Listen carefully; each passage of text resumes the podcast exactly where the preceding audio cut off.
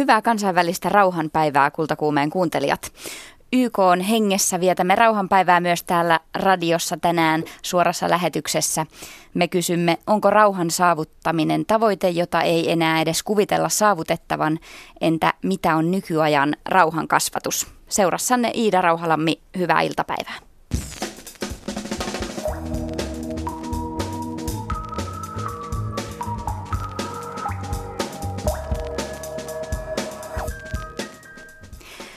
Tämän päivän kultakuumeessa, kun ollaan rauhasta keskusteltu, niin hypätään sotaan.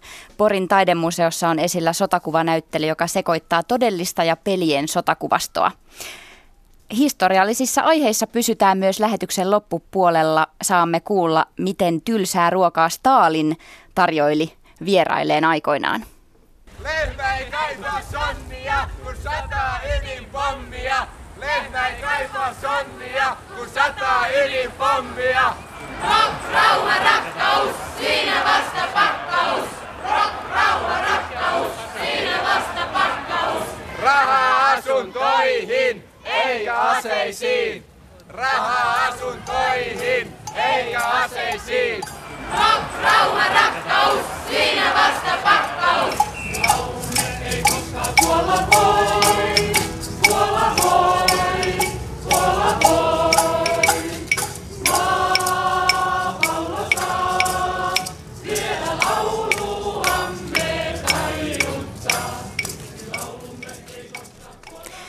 Tässä oli tunnelmaa rauhanmarssikulkueesta vuodelta 1981 Helsingistä Senaatin torilta. Tällaisissa tunnelmissa aloitetaan tämän päivän kultakuumeen lähetys. Tervetuloa studioon näyttelijä, pitkän linjan rauhanaktivisti Vilma Melasniemi sekä Rauhankasvatusinstituutti ryn toiminnanjohtaja Johanna Laaja. Kiitos. Kiitos. Ää, Vilma Melasniemi heti jo ihmetyksellä katsoi, kun sanoi sua pitkän linjan rauhanaktivistiksi, mutta mulla on täällä todistusaineistoa, että sä olet jo 15-vuotiaana ollut rauhan puolesta puhuja, niin palataan niihin vielä mm-hmm. myöhemmin. Mutta minkälaisia aistimuksia teille tuli tuosta audiopätkästä, jossa rauhanmarssi marssia oli äänitetty 81 vuonna? Tutulta kuulosti. Osaan ulkoa. Nämäkin hokemat. Joo. Joo. Minäkin Johanna ehkä osaisin ulkoa, mutta, mutta mulle ehkä kuulosti sillä pikkasen erilaiselta kuin mitä se työ, mitä sitten taas nykypäivänä meille ehkä rauhankasvatus tarkoittaa, mutta toki nämä on varmaan niitä, mitä monelle tulee ensimmäisenä mieleen, kun sanan rauha kuulee, mutta toki sitten nykypäivänä paljon muutakin. Saat kohta sanoa, että mitä kaikkea muuta ja onko se muuttunut paljon siitä. Mutta mulla on tosiaankin tässä muutamia lehtileikkeitä, jossa on Vilma Melasniemi sinun, ää, sinun tämmöisestä rauhantyöstä todistusaineistoa. Sä olet siis 15-vuotiaana suomalainen 15-vuotias Vilma Melasniemi säväytti Moskovassa rauhanliikkeiden edustajien ja Mihail Gorbachevin tapaamisessa. Sitten oh. sä oot käynyt Washingtonissa. Ää, mitä sä muistat näistä ajoista? Ah, no nämä lehtileikkeet liittyy siihen Peacebird-kampanjaan. Oli tämmöinen eurooppalainen äh, kampanja, missä kerättiin rauhankirjeitä. Äh, se on, mikähän vuosi toi on ollut? 80? 87. Joo, äh, niin kuin lapsilta. Ja, ja niitä lähti niin kuin luovuttamaan suurvaltajohtajille tämmöinen lapsidelegaatio. Tämä on niin kuin Saksasta alun saanut tota, kampanja, jossa oli niin kuin aikuiset vetäjät, mutta mikä niin kuin aktivoi niin kuin nuoria ja lapsia.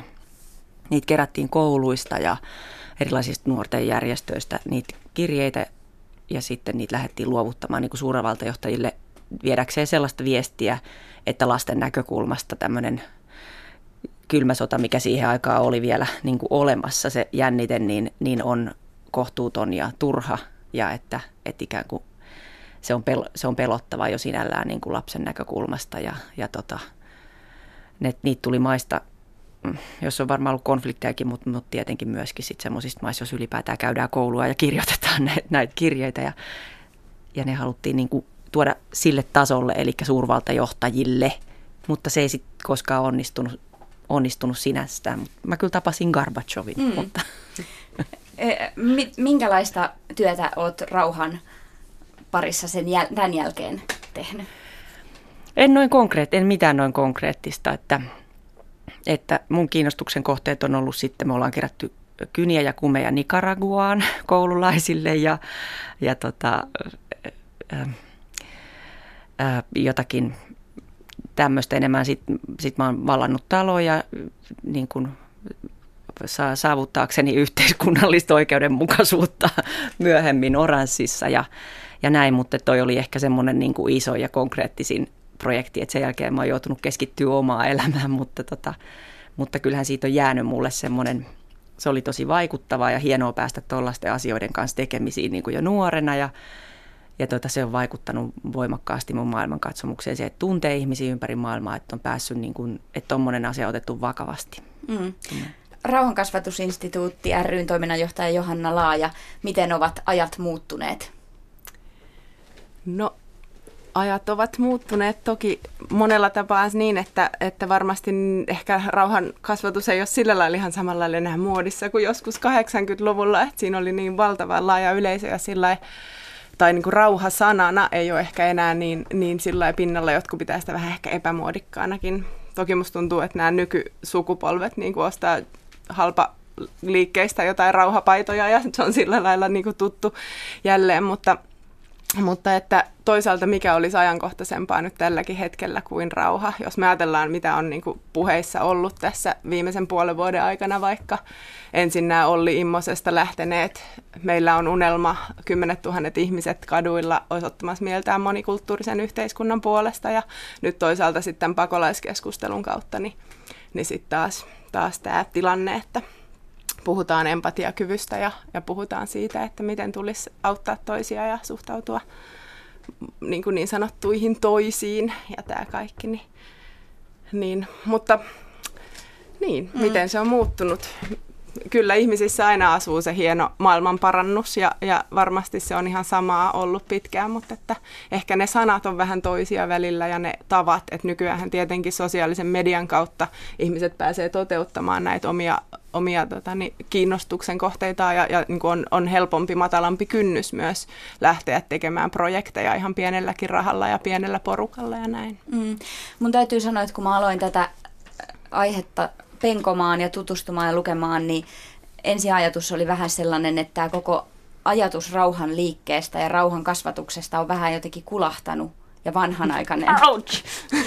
niin, mutta miksi se, se ei voi olla pelkästään minä? Onko se, te, te havainnut tällaista?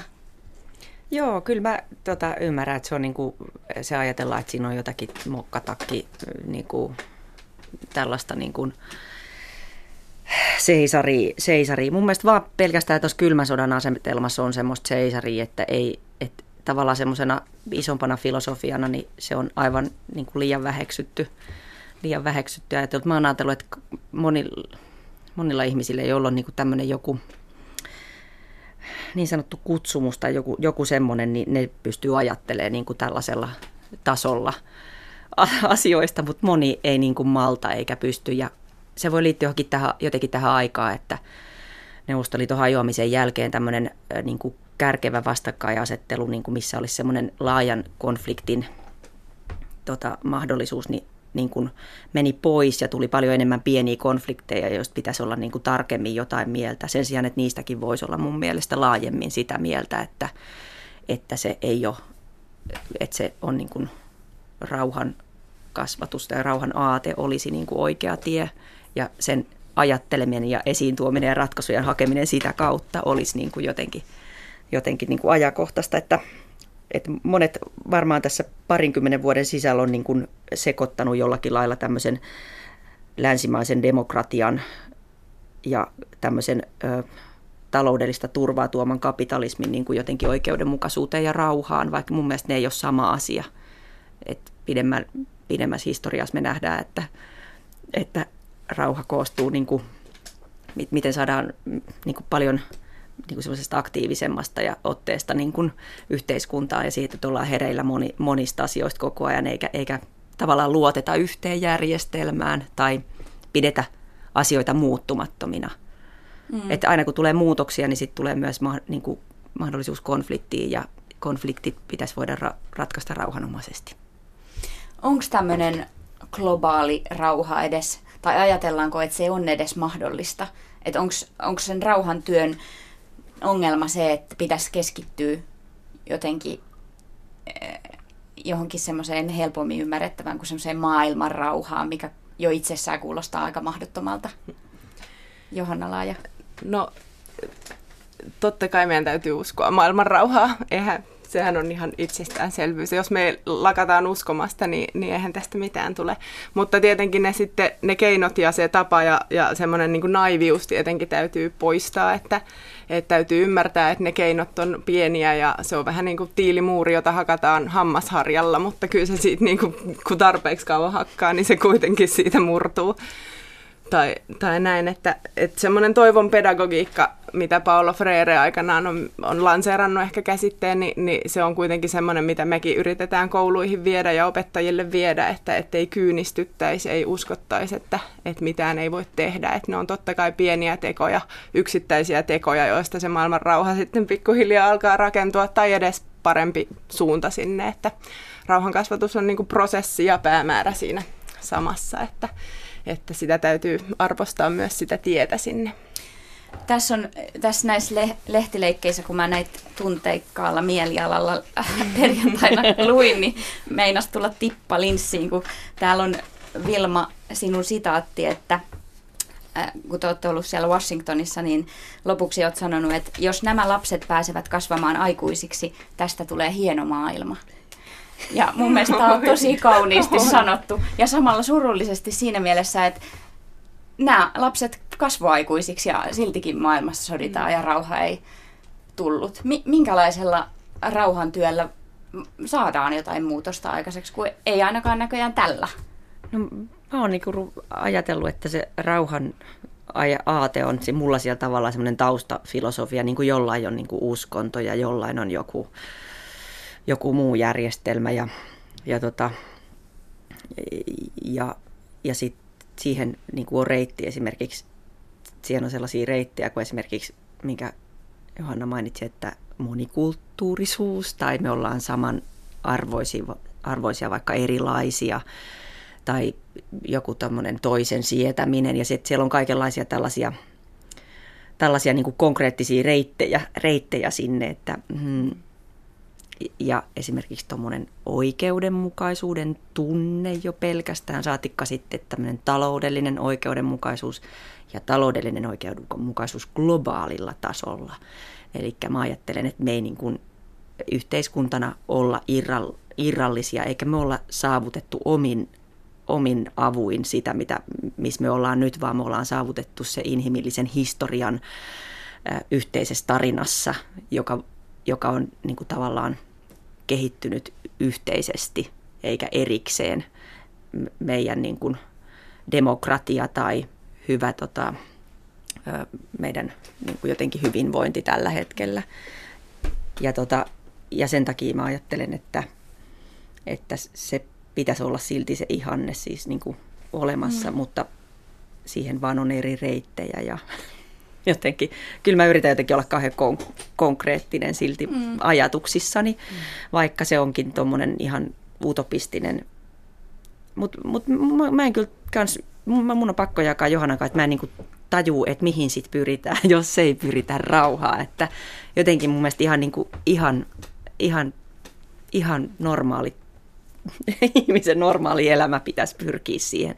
Ja se ei ollenkaan tarkoita konfliktien niin kuin, syrjään laittamista. Päinvastoin, että jos ne konfliktit tavallaan nähtäisi ajoissa ja niihin puututtaisiin konkreettisesti, niin ne eivät olisi sotia tai, tai tota, tällaisia niin kuin, mitä rauha on, sehän on tavallaan sodan vastakohta sillä lailla, että ne olisivat väkivaltaisia eikä niin kuin väkivaltaisia taisteluita mutta se ei ole vain sitä, että sota puuttuu. Että täytyy muistaa tämä tämmöinen galtungilainen ajatus tästä niin. positiivisesta rauhasta, että se on myös sitä, että siihen kuuluu paljon muutakin. Siihen kuuluu kansalaisoikeuksia, siihen kuuluu mahdollisuudet vaikuttaa ja tämmöinen epäoikeudenmukaisuuden poissaolo.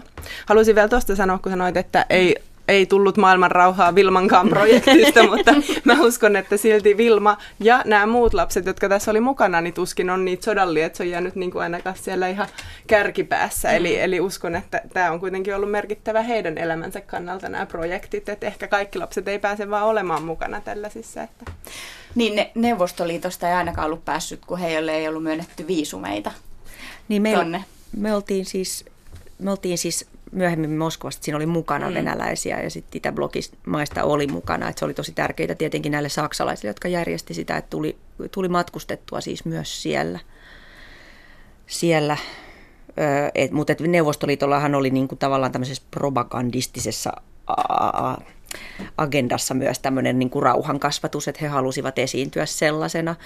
Mutta tota, et, et sen, sehän siinä oli niinku sit sille hankalaa, mutta – mutta noin niin toisaalta ei sekään, että sinne Moskovaan tuli se McDonald's, niin eihän se nyt ihan hirveästi ole sitä rauhaa siellä mm. entisen Neuvostoliiton alueella sille edistänyt. Kattellaan. Mm. M- mitä se on se rauhankasvatus, Johanna Laaja, nykyisin niin kuin konkreettisesti? Miten te esimerkiksi kouluissa viette tätä asiaa eteenpäin? No se riippuu tietenkin hirveästi ikätasosta, että eri-ikäisille ihan pienille puhutaan paljon jostain ystävyydestä ja ihan tällaisista teemoista ja vähän vanhemmille erilaisista asioista, mutta sehän niin kuin on ihan läpäisevää niin, että meillä on esimerkiksi nyt uusi valtakunnallinen opetussuunnitelma tulossa tässä ensi vuonna käyttöön, niin, niin siellähän on siis ihan valtavasti rauhankasvatuksellisia tavoitteita.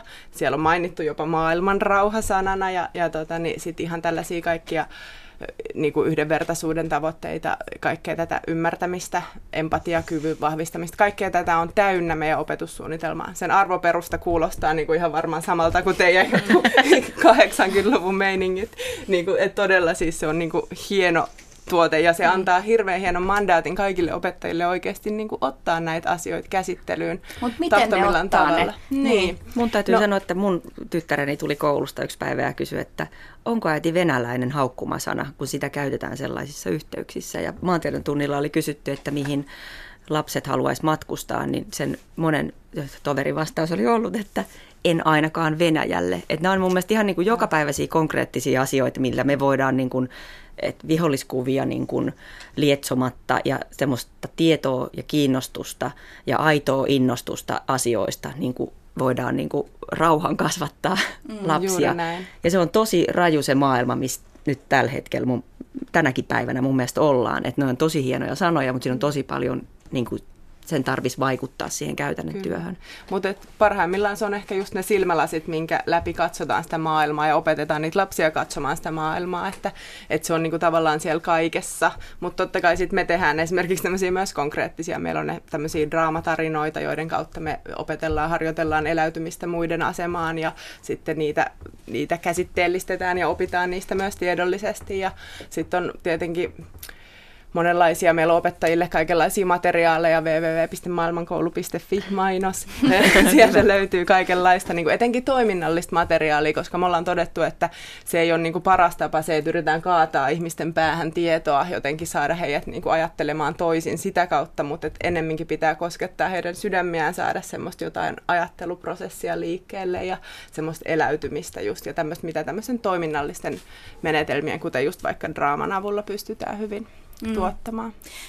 Tässä on varma, tai jotenkin tuntuu, että tämä, laajenee koko ajan tämä lastenkin niin ympäristö, että se mitä koulussa ja kotona, se ei ainoastaan ole se maailma, vaan se on tuolla netissä ja puhelimessa ja somessa ja joka puolella, että et, onko teillä jotenkin haasteena se, että miten te saatte tämän rauhankasvatuksen vietyä niin kuin sinnekin, missä nuoret ja lapset on, eikä pelkästään koulun oppitunneille? Tai ootteko te jotenkin niin kuin siinä mukana? No, me ollaan nyt ehkä vähän tehty niin kuin kuitenkin pienenä toimijana tällaista mm. linjavetoa, että me tavallaan tehdään eniten just kasvattajille tätä, tätä toimintaa ja et vähemmän sitten ehkä ihan nuorten kanssa, mutta on meillä sellaisia suoria nuorten projektejakin, on Anne Frank-näyttelyjä tämmöisiä, missä sitten käytetään Facebookia hyödyksi jotain tällaisia, mutta to- toki niin kuin täytyisi vielä paljon paremmin olla niissä kaikissa instoissa ja muissa mm. jotenkin luomassa sellaista, mutta, mutta ehkä pian. Mm. Sä olet Vilma Melasniemi, näyttelijä, taiteilija. Miten koet, että viet tällaisia ajatuksia taiteen avulla yleisöille? No draamahan on, niin kuin, draaman ydinhän on konflikti ja sillä lailla sen tota, tekeminen on sinänsä ja puhdistava kokemus itselle, että sietää niin kuin konfliktia ja käsitellä konflikteja, erilaisia eh, ennakkoluuloja, karikatyyrejä, tällaisia niin kuin, siellä teatterissa, missä mä näyttelen, niin, niin mä, mä luulen, että mä varmaan sitten kuitenkin myös multa ominaisuuksilta niin, niin ohi myöskin hakeutunut senkin takia, että kyllä mä koen, että siinä on niin kuin, se on jotenkin maailmaa, maailman, maailmaa hyväksyvämpää se teatteri, kun se tuntuu siltä, että siellä pystyy toteuttamaan jotain semmoista maailmankuvaa, että se on lopulta niin kuin maailman ymmärrettäväksi tekemistä ja kommunikaatiota. Ja just se on mielenkiintoista, että siinä draamassa on usein niin kuin konflikti läsnä. Mm. Että, että sen kanssa, konfliktin kanssa voi elää tai niitä voi tehdä näkyväksi ja hyväksyä. Mm. Ne, niiden ei tarvitse johtaa, johtaa, niin kuin, johtaa sotaan. YK on rauhanpäivä tänään. Miten aiotte sitä juhlistaa? Johanna Laaja. No ehkä mä juhlistin jo tekemällä tätä työtä tämänkin päivän jälleen kerran. Tota, no aion mennä, mennä tota, niin, lasteni luokse kotiin ja yrittää ratkaista heidän konfliktejaan väkivallattomasti ja luovasti, kuten aina. Ja, ja toki jos, jos olisi vapailta, niin menisin rauhanasemalle kuuntelemaan tämmöistä Ukraina-keskustelua. Sinne muut tervemenoa. Tota noin, niin mä voisin tänään tehdä sen, mikä mua on tosi monta päivää tässä poltellut, että mä haluaisin äh, tota, liittyä tuonne Suomen punaisen ristin vapaaehtoiseksi, kun mua on hirveästi koskettanut tämä äh, suunnaton määrä pakolaisia, mikä Euroopassa liikkuu. Ja mulla on hirveä tarve tämmöisenä niin huomaa tästä mun historiasta, niin tehdä jotain konkreettista. Että mä niin kuin haluaisin, että semmoinen joku elämän filosofia näkyisi niin kuin mun jokapäiväisessä elämässä, niin siellä voi netin kautta ilmoittautua mm. vapaaehtoiseksi. Ja mä asun vielä tosi lähellä niin kuin vastaanottokeskusta ja mä oon saanut semmoista niin kuin vihapostia postilaatikkoon. Mä haluan ehdottomasti toimia tota, päinvastaisesti ja toivottaa toisel, toisesta maasta tulevat ihmiset tervetulleeksi Suomeen ja, ja tota, tehdä jotain konkreettista ja pistää itteni alttiiksi siihen, että, että tota, voisi syntyä yhteys ihmisten välille. Ja mä voisin tänään tota, lähettää viimeisen sähköpostin. Mä oon käynyt urkkimassa sieltä sivuilta, mutta no. mä aion tänään ryhtyä vapaaehtoiseksi SPRlle. Hyvä, se on nyt julkisestikin täällä sanottu radiossa. Hei, kiitos vierailusta Vilma Melasniemi, Johanna Laa ja, ja rauhallista rauhanpäivää tai rauhanpäivän jatkoa. Kiitos Jos, samoin. Kiitos. Jos haluatte eh, kuuntelijat lisää lukea rauhasta ja rauhallisuudesta, niin kannattaa internetiin suunnata. Siellä on ää, mielenkiintoinen kirjoitus, Minna Joenniemen kirjoitus suljetusta sotilasalueesta Santahaminan ja Suomenlinnan välissä. Siellä herätetään eloon saaret ja Minna Joenniemi kirjoittaa tässä saarista, että niistä voisi tehdä tällaiset rauhan saaret. Siellä on myös videomateriaalia. Mutta sitten rauhan tunnelmista siirrytään hetkeksi vähän sotaisiin kuviin. Rauhan puheista huolimatta sotakuvasto myllää kaikkialla, eikä aina voi olla edes varmaa, että mikä on totta ja mikä on lavastettua. Tätä problematiikkaa lähestytään Porin taidemuseossa. Siellä on esillä todellista sotakuvastoa sekä pelien ja elokuvien sotakuvaa. Saksalaisen taiteilijapari Daniel ja Geo Fuchsin valokuvissa fokuksessa ovat myös sotalelut ja muutkin lelumaailman lelut, usein uhkaavan aggressiivisena. Intendentti Anni Venäläinen. Nämä on hyvin tällä tavalla, tai tämä Forces and Explosions, nämä molemmat sarjat tällaisia aika niin visuaalisesti näyttäviä ja jopa kauniita ja melkein söpöisiä, miten, on, miten noita hävittäjiä ja muita on, on näissä kuvissa esitetty. Että nämä ikään kuin rinnastuu mun mielestä aika hienosti tuohon Toy Giants-kokonaisuuteen, missä toi, noita leluja on kuvattu aika samanlaisella tavalla, että niistä on tehty myös asetelmia ja koosteita. Jotka ovat aggressiivisia. Joo, siellä on aika aggressiivisia lelukuvia. Että siellä muun muassa jokaiseen tällaiseen isoon ryhmäpotrettiin on piilotettu tällainen verinen veitsi. Ja siellä nähdään myös niin tämmöisiä nukkeja, jotka on, niin kuin, jotka esikuvana voi olla tosi elämän pahis tai sitten yhtä hyvin elokuvan hyvis tai pahis, että tällaisia niin supersankareita ja muita, että tavallaan se sama maailma jollain lailla tuntuu jatkuvan ja tämmöinen visuaalinen niin kuin lähestymistapa tuntuu jatkuvan niin kuin myös tässä sota-aiheen käsittelyssä kyllä. Verta tässä näyttelyssä ei näy. Muutaman pisara ja siitäkään ei, ei tiedä, että onko se totta vai sitä elokuvan ketsuppia. Joo, ei juuri näy, että se nimenomaan, että tämä on niin tämmöistä aika kaunista ja koreaa pintaa ja nimenomaan painottaa ehkä mun mielestä näiden tätä ase, aseteknologiaa ja sen estetiikkaa. Ja... Tuommoisen harvaan hongikkoon on ikään kuin laskeutunut maaston vihreä pommikone. Tässä kuvassa on kummaa e- e- estetiikkaa. Jollain tavalla tulee muistuu mieleen ne sodat, jotka on käyty täällä pohjoisessa. Mä en sillä tavalla itse tunne tätä armeijan kalusta, että mä saan sanoa, että onko nämä jotain antiikkimuseokoneita vai, vai onko, että milloin käytöstä poistettuja tai missä, missä tota, missä nämä kuvat on niin otettu alun perin vai onko nämä mahdollisesti pienoismalleja tai Tämä on järisyttävä kuvapari, missä siis näytetään, miten räjähdys rikkoo. Savupilvien seassa on romua. Daniel ja Geoli sai mahdollisuuden kuvata tuolla Saksassa niin kuin armeijan harjoitusalueella. Ja tämä kyseinen kuva on syntynyt sillä tavalla, että he ovat olleet bunkkerissa ja hyvin pitkän matkan päässä tästä tilanteesta seuraamassa – kun nämä pommin purkajat harjoittelee, ja siihen kuuluu myös sitten niin turvallista räjäyttämistä, eli siinä räjäytetään tuommoinen auto. E- eli he eivät ole käyskennelleet sotakentillä? Ei, he on olleet vain seuraamassa näitä armeijan harjoituksia, tässä näitä videoita pyörii, tai sitten mitä on niin nämä videot kuvattu siellä nimenomaan siellä harjoituksissa. Osa näistä videoteoksista olisi tämmöisiä YouTube-materiaalista koostettuja, ja sitten täällä on vielä tällainen ihan uusi kuvasarja, mikä ei ole aikaisemmin ollut esillä. Tässä on useampi tämmöinen pieni, pieni kuva, jossa sekoitetaan todellisuutta ja, ja fiktiota. Eli tässä on elokuvista tämmöinen elokuva ainakin kuin Black Hawk Down ja sitten tämmöinen tietokone, tämmöinen videopeli kuin Call of Duty tunnistettiin tässä äsken juuri. Tämän, tässä oli tämmöinen nuorten miesten opiskelijoiden ryhmä paikalla, niin mä vähän kyselin heillekin, että tunnistaako he näitä, näitä kuvia. Ja sitten myös ihan uutiskuvia on tässä sekaisin. Että tämä on niin se maailmankuva, mikä meille täällä Suomessa, tai mitä kautta me tänä päivänä onneksi lähestytään sotaa, että ei niin kuin olla samalla näillä taiteilijoilla, että heidän näkökulma tähän on tällaisen ulkopuolisen tarkkailijan. Nämä on kaikkein vaikuttavimpia nämä, nämä kuvat, kun on tuo aseen ristikko Joo, se on varmaan just tietokonepelistä nämä kaikki, missä näkyy toi tähtäin. Ja tota, no, aivan todellisen näköisiä. Joo, ne on todella todelli, nimenomaan todellisen näköisiä, mutta et tietysti tämä testaa niin kuin katsojan kykyä lukea niin kuin visuaalista kulttuuria ja sen kuvastoja.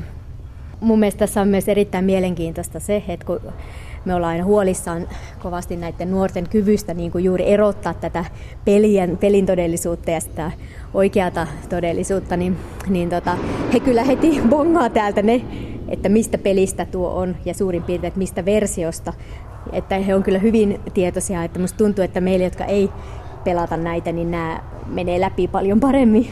Joo, tässä esimerkiksi on tähtäimessä burkaan pukeutunut nainen kumarassa ja siinä mm. sitten miehet konekivärein. Mm. Joko opastavat häntä pois vai mi- mitä on, mutta erittäin ahdistava kuva. Mm. Siinä niin kuin on kuolema, kuolema läsnä, siis ikään kuin minä itse olisin tähtä, tähtäämässä noita ihmisiä.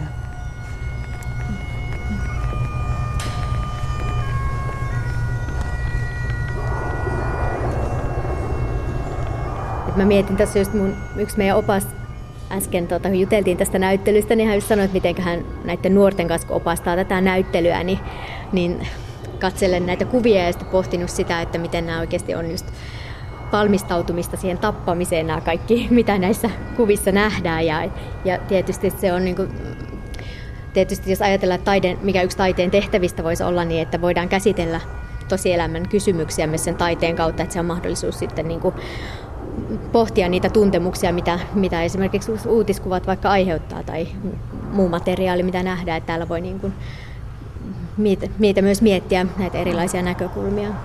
esimerkiksi nyt tänne vaeltavat pakolaiset, he mm. todella ovat pakenemassa näitä pommikoneita. Niin, kyllä. Ja tietysti näissähän mun mielestä aika voimakkaasti, jos miettii sitä, että onko tämä niin kuin kriittistä, koska näissähän tavallaan mun mielestä aika voimakkaasti näissä kuvissa tavallaan voisi sanoa, että näissä ihannoidaan näiden sotavoimien estetiikkaa, että nämä on hyvinkin tällaisia kauniita niin kuin jotenkin nämä, nämä asetelmat, mutta että tavallaan sitten samaan aikaan tulee semmoinen olo, että, että varsinkin kun tässä on tämä Homecoming Soldiers, missä tota, kun sodastahan voidaan tulla joko vaan elossa tai, tai arkussa kotiin, että on niin nämä kaksi vaihtoehtoa, että tässä nämä videot niin kuin on tämmöisiä niin kuin ihan aitoja tai YouTubesta kerättyjä videoita, missä on tämmöisiä kohtauksia. Tota, nähdään tota, näitä kotiin tulevia sotilaita. Niin, tässä on rinnastus. Toiset tulevat elävinä ja toiset, niin. toisessa videossa sitten taas niin. tapettuina. Kyllä, ja mm. sitten kun ajattelee, että ne on semmoista mediakuvastoa, että, että tuossa ne on vähän tavallaan kornejakin, kaikki noita sota, sotilaiden eleet, että millä tavalla sitä lippua viikataan ja ammutaan kunnianlaukauksia ja monimutkaiset tällaiset askelkuviot, mitkä noihin liittyy näihin näiden arkkujen ympärillä tai sitten niin kuin nämä tämmöinen ohjelmaformaatti, mikä Jenkeissä on, missä nämä näytetään, kun se sotilas yllättää, kotiin tuleva sotilas yllättävää, yllättää perheensä ja sitten suunnaton tämmöinen tunnemyrsky. Katsojat saa todistaa sitä, sitä perheen on, onnea, niin kuin, niin, että näistä välittyy myöskin se mun mielestä jollain tavalla se absurdius tai semmoinen kauheus sen, niin kuin, sen kautta, että miten turhaa se, niin kuin se tappaminen on, että niitä ihmisiä lähetetään tappamaan usein niitä nimenomaan niitä siviilejä sinne toiselle puolelle maapalloa ja, ja millä tavalla sitä yritetään kuitenkin glorifioida ja peittää niin kuin sitä kaiken niin kuin sitä tosiasian karmeutta näillä erilaisilla rituaaleilla ja, ja luomalla niin kuin sitä isänmaallisuuden tunnelmaa ja pitämällä yllä niin kuin sitä koti, kotirintaman uskoa siihen asiaan, että kyllä se meidän poikamme siellä tai tyttäremme niin kuin on hyvällä asialla. Että, että mun mielestä sillä tavalla ehkä just sen takia, koska tässä näyttelyssä se kauhu on jollain lailla niin kuin vähän piilotettua. Me nähdään vain nyt harjoitustilanteita ja, ja näitä komeita aseita, niin että se, siellä väi, se mun mielestä vaikuttavampaa kuin se, että me nähtäisiin ihan semmoisia kuvia niistä ruumiista tai muista, koska tämä niinku, tämän Korean pinnan alla niin se, se kauhu tuntuu jotenkin todemmalta.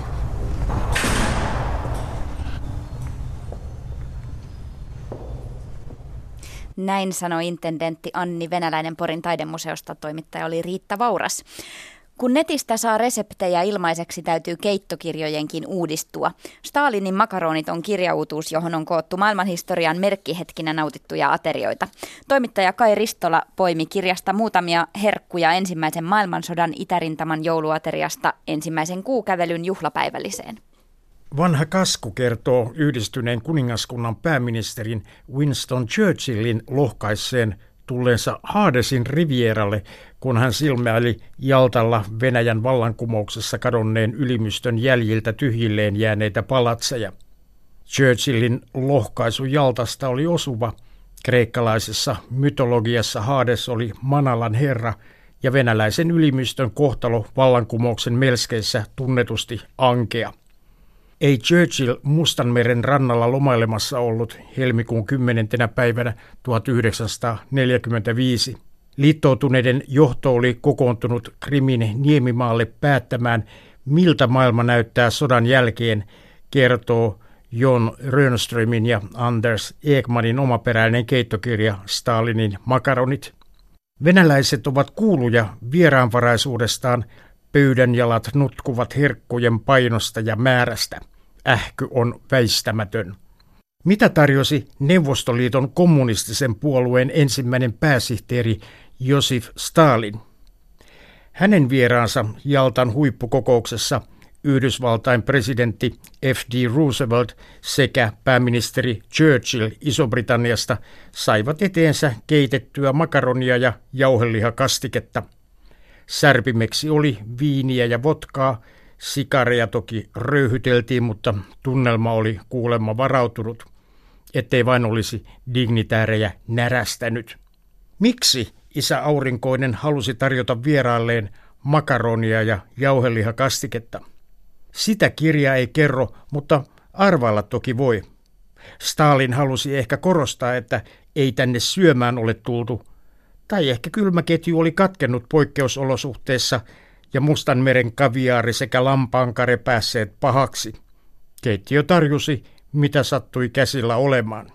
Jos Adolf Hitler olisi ollut kutsuttujen joukossa, ateria voisi kutsua lohturuuaksi, sillä Jaltan konferenssissa päätettiin sodan jälkeisen Saksan kohtelusta, sen miehitysvyöhykejaosta, Saksan ja sen valloittamien maiden demokratisoinnista sekä YK perustamisesta.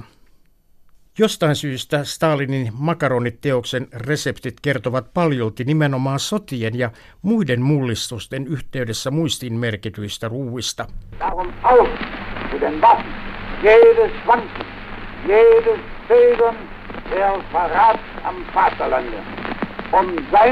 nicht sein, Saksan keisari Wilhelm II kehottaa valtiopäiväpuheessaan 4. päivä elokuuta 1914 puoluejohtajia ryhtymään sotaan. Koko Eurooppa rymisteli sotimaan. Homman piti kestää vain pari kuukautta. Sitten jatkettaisiin taas iloista kultaisen aikakauden viitoittamaa leppoisaa elämää.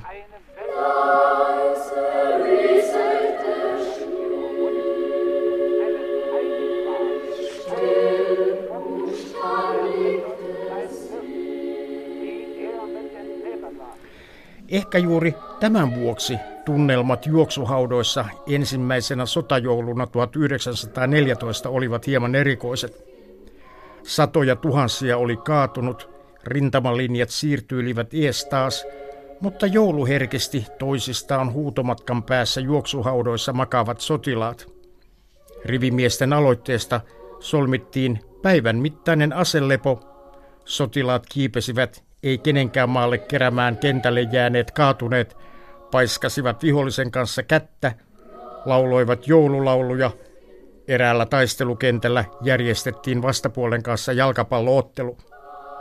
Jouluateria oli vaatimaton, mitä sitä nyt kuivakekseistä ja purkkisäilykkeistä saa tajottua. Amerikkalaiset käyttivät joulupataansa purkitettua hevosta, ranskalaiset Madagaskarilla säilöttyä apinaa – ja britit naudanlihaa. Maukkaamman gulassin valmistivat ei ehkä niin yllättäen britit, joilla on laajalti maailmalla levinnyt maine säilykeruuan asiantuntijoina. Resepti on helppo. Purkki nötköttiä, sipulia, säilettyjä papuja sekä tomaattimurskaa, pekonia jos sattuu kaapissa olemaan, suolaa ja pippuria. Siinä se on gulassia länsirintamalta.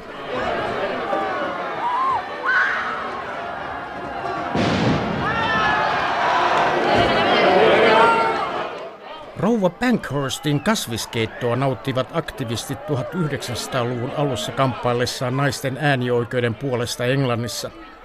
Naisten aseena oli ikkunoiden rikkominen, postilaatikoiden polttaminen ja kiellettyjen tulisieluisten puheiden pitäminen. Tällaisesta tuulettamisesta joutui Britanniassa vankilaan ja suffragetit päätyivät pahnoille usein. Yksi naisasialiikkeen johtohahmoista oli Emmeline Pankhurst, jonka ruokailutottumukset muuttuivat vankilassa vietettyinä aikoina. Silloin kun eivät olleet syömälakossa, naisasianaiset huomasivat kasvisruuan edut liharuokaan verrattuna. Kasvisruuasta kerrotaan tulleen suffragettien tavaramerkki myös vankilan ulkopuolella. Lokakuussa 1913 Emmeline Pankhurst oli taas telkien takana – ja lusikoi amerikkalaisen aatesisarensa Alva Belmontin seurassa soppaa, jonka koostumus on very British indeed. Kasvislientä, juureksia, tomaattimurskaa, sokeria ja suolaa. Juhlavamman keitosta saa hyppysellisellä hienonnettua persiljaa. Stalinin makaroniteos kertoo siis historian jääneistä ruuista, jotka eivät niin kummallisilta tänä päivänä tunnu. Niiden maine perustuukin historiaan jääneeseen tapahtumaan, jonka yhteydessä ne on usein nautittu.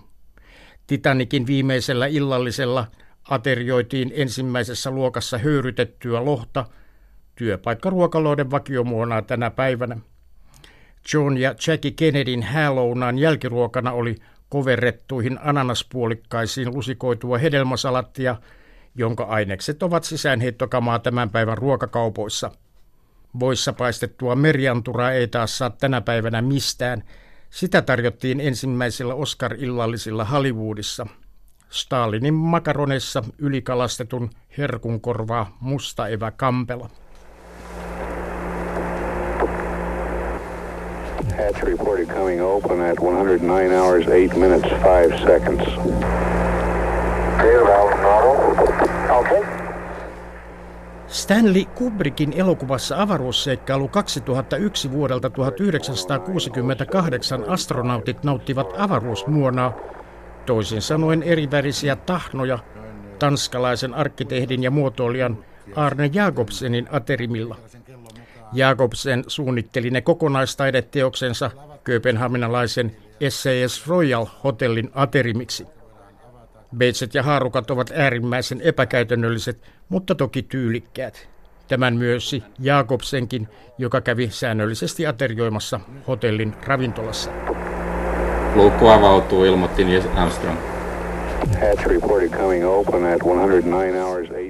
Kun amerikkalaiset lähettivät ihmisen kuuhun ensimmäisen kerran heinäkuussa 1969, Apollo 11 astronauteilla ei ollut Jakobsenin aterimia.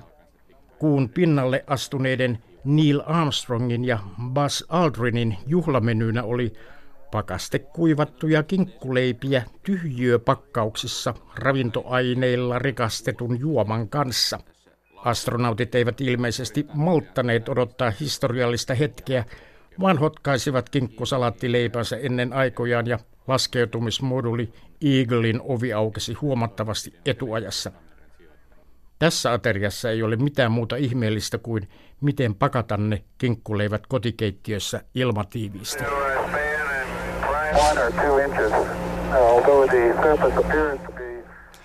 Näin toimittaja Kai Ristola ja kirja, josta hän puhui, oli siis Stalinin makaronit.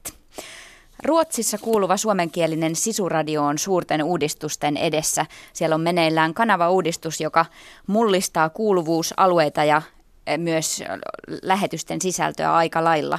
Meillä on nyt puhelimessa Ruotsista toimittaja ja juontaja sekä kulttuuriohjelmien tuottaja Kirsi Blumberg. Hyvää iltapäivää. Hyvää iltapäivää sinne Suomeen. Sinä olet julkisestikin sanonut suhtautuvasi kriittisesti näihin muutoksiin.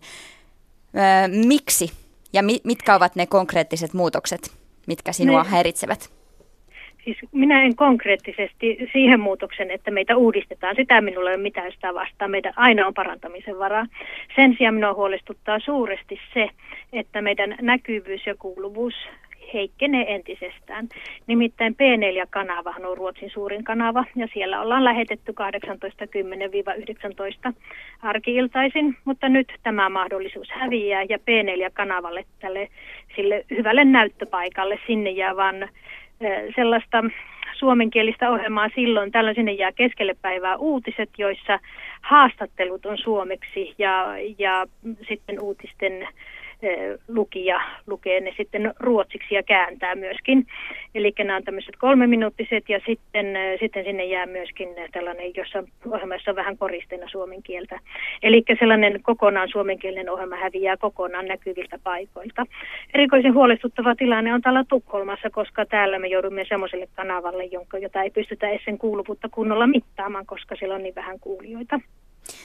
Eli se Elikkä, on tämä P2-kanava vai? P2-kanava muualla maassa, mutta tällä Tukholmassa mm. me joudumme vielä huonommalle kanavalle, nimittäin tämmöiselle P6-kanavalle, johon on koottu kaikki, kaikki ulkomaan kielet ja siinä on myöskin heikompi kuuluvuus, ihan teknisesti heikompi kuuluvuus.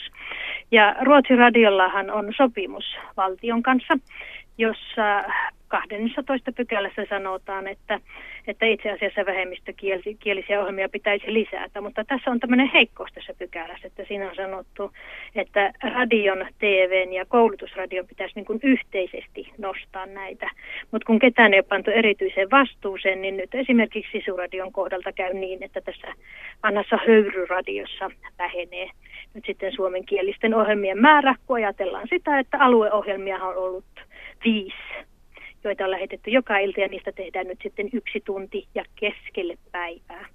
No t- tässä on kuitenkin varmaan joku syy ollut, että tämmöisiin uudistuksiin on lähdetty. Onko kuulijamäärät ehkä sitten olleet niin pienet, että halutaan muutoksilla saada niihin parannusta? Vai osaatko sanoa, että mistä syistä tässä on lähetty? No meille on käytetty tällaista sanaa kuin renudla, eli puhtaaksi viljelty, mikä minusta tuntuu ihan suorastaan minusta tuntuu ihan kauhealta, että, että meidän ohjelmamme on niin kuin puhtaaksi viljelty pois kanavalta. Nimittäin tietenkin tässä nyt on kyseessä se, että Ruotsin radio, nyt kun taas on kuulijoiden kuulijamääriä, taas ollaan huolissaan tästä, että kuinka Ruotsin radiolle käy, niin, niin mennään sinne keskivirtaan ja silloin siivotaan meitä pois. Ne on nähnyt tämän ennenkin, kun minä vuonna 1988 tulin tänne, niin sitten siinä oli muutaman vuoden päästä tuli eka kerta, että, että meidät laitettiin piiloon. Se on yleensä aina käsittelee sitä, että Ruotsin radio vastaa johonkin kilpailuhaasteeseen. Ja silloin, silloin yleensä vähemmistökielet ovat niitä, joita, joita pannaan piiloon. Sittenhän taas tehdään taas hyvää yhteistyötä monta vuotta ja saadaan taas näkyvyyttä ja sitten tulee taas, että tipahdetaan kuin lehmän häntä, kun joudutaan tämmöisiin tilanteisiin. No miksi on tärkeää, että tämmöinen kanava pysyy, missä puhuttaisiin pelkästään suomea tai eniten suomea, kun nythän on kritisoitu myös sitä, että Suomea ja Ruotsia sekoitetaan keskenään, niin eikö se ole hyvä vaan, että siellä Ruotsissa, missä puhutaan kuitenkin ruotsia, niin sekoitetaan näitä kieliä keskenään?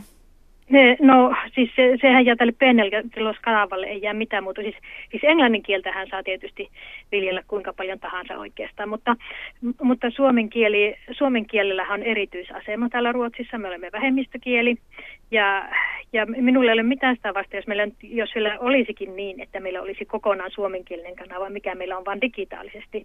Siis valtion, valtion ja radion sopimus takaa nimenomaan tätä höyryradion Sitä menee valita ollenkaan, että minkälaiset olosuhteet meillä on digitaaliradiossa tällä hetkellä, koska mehän, siellähän me saadaan lähettää.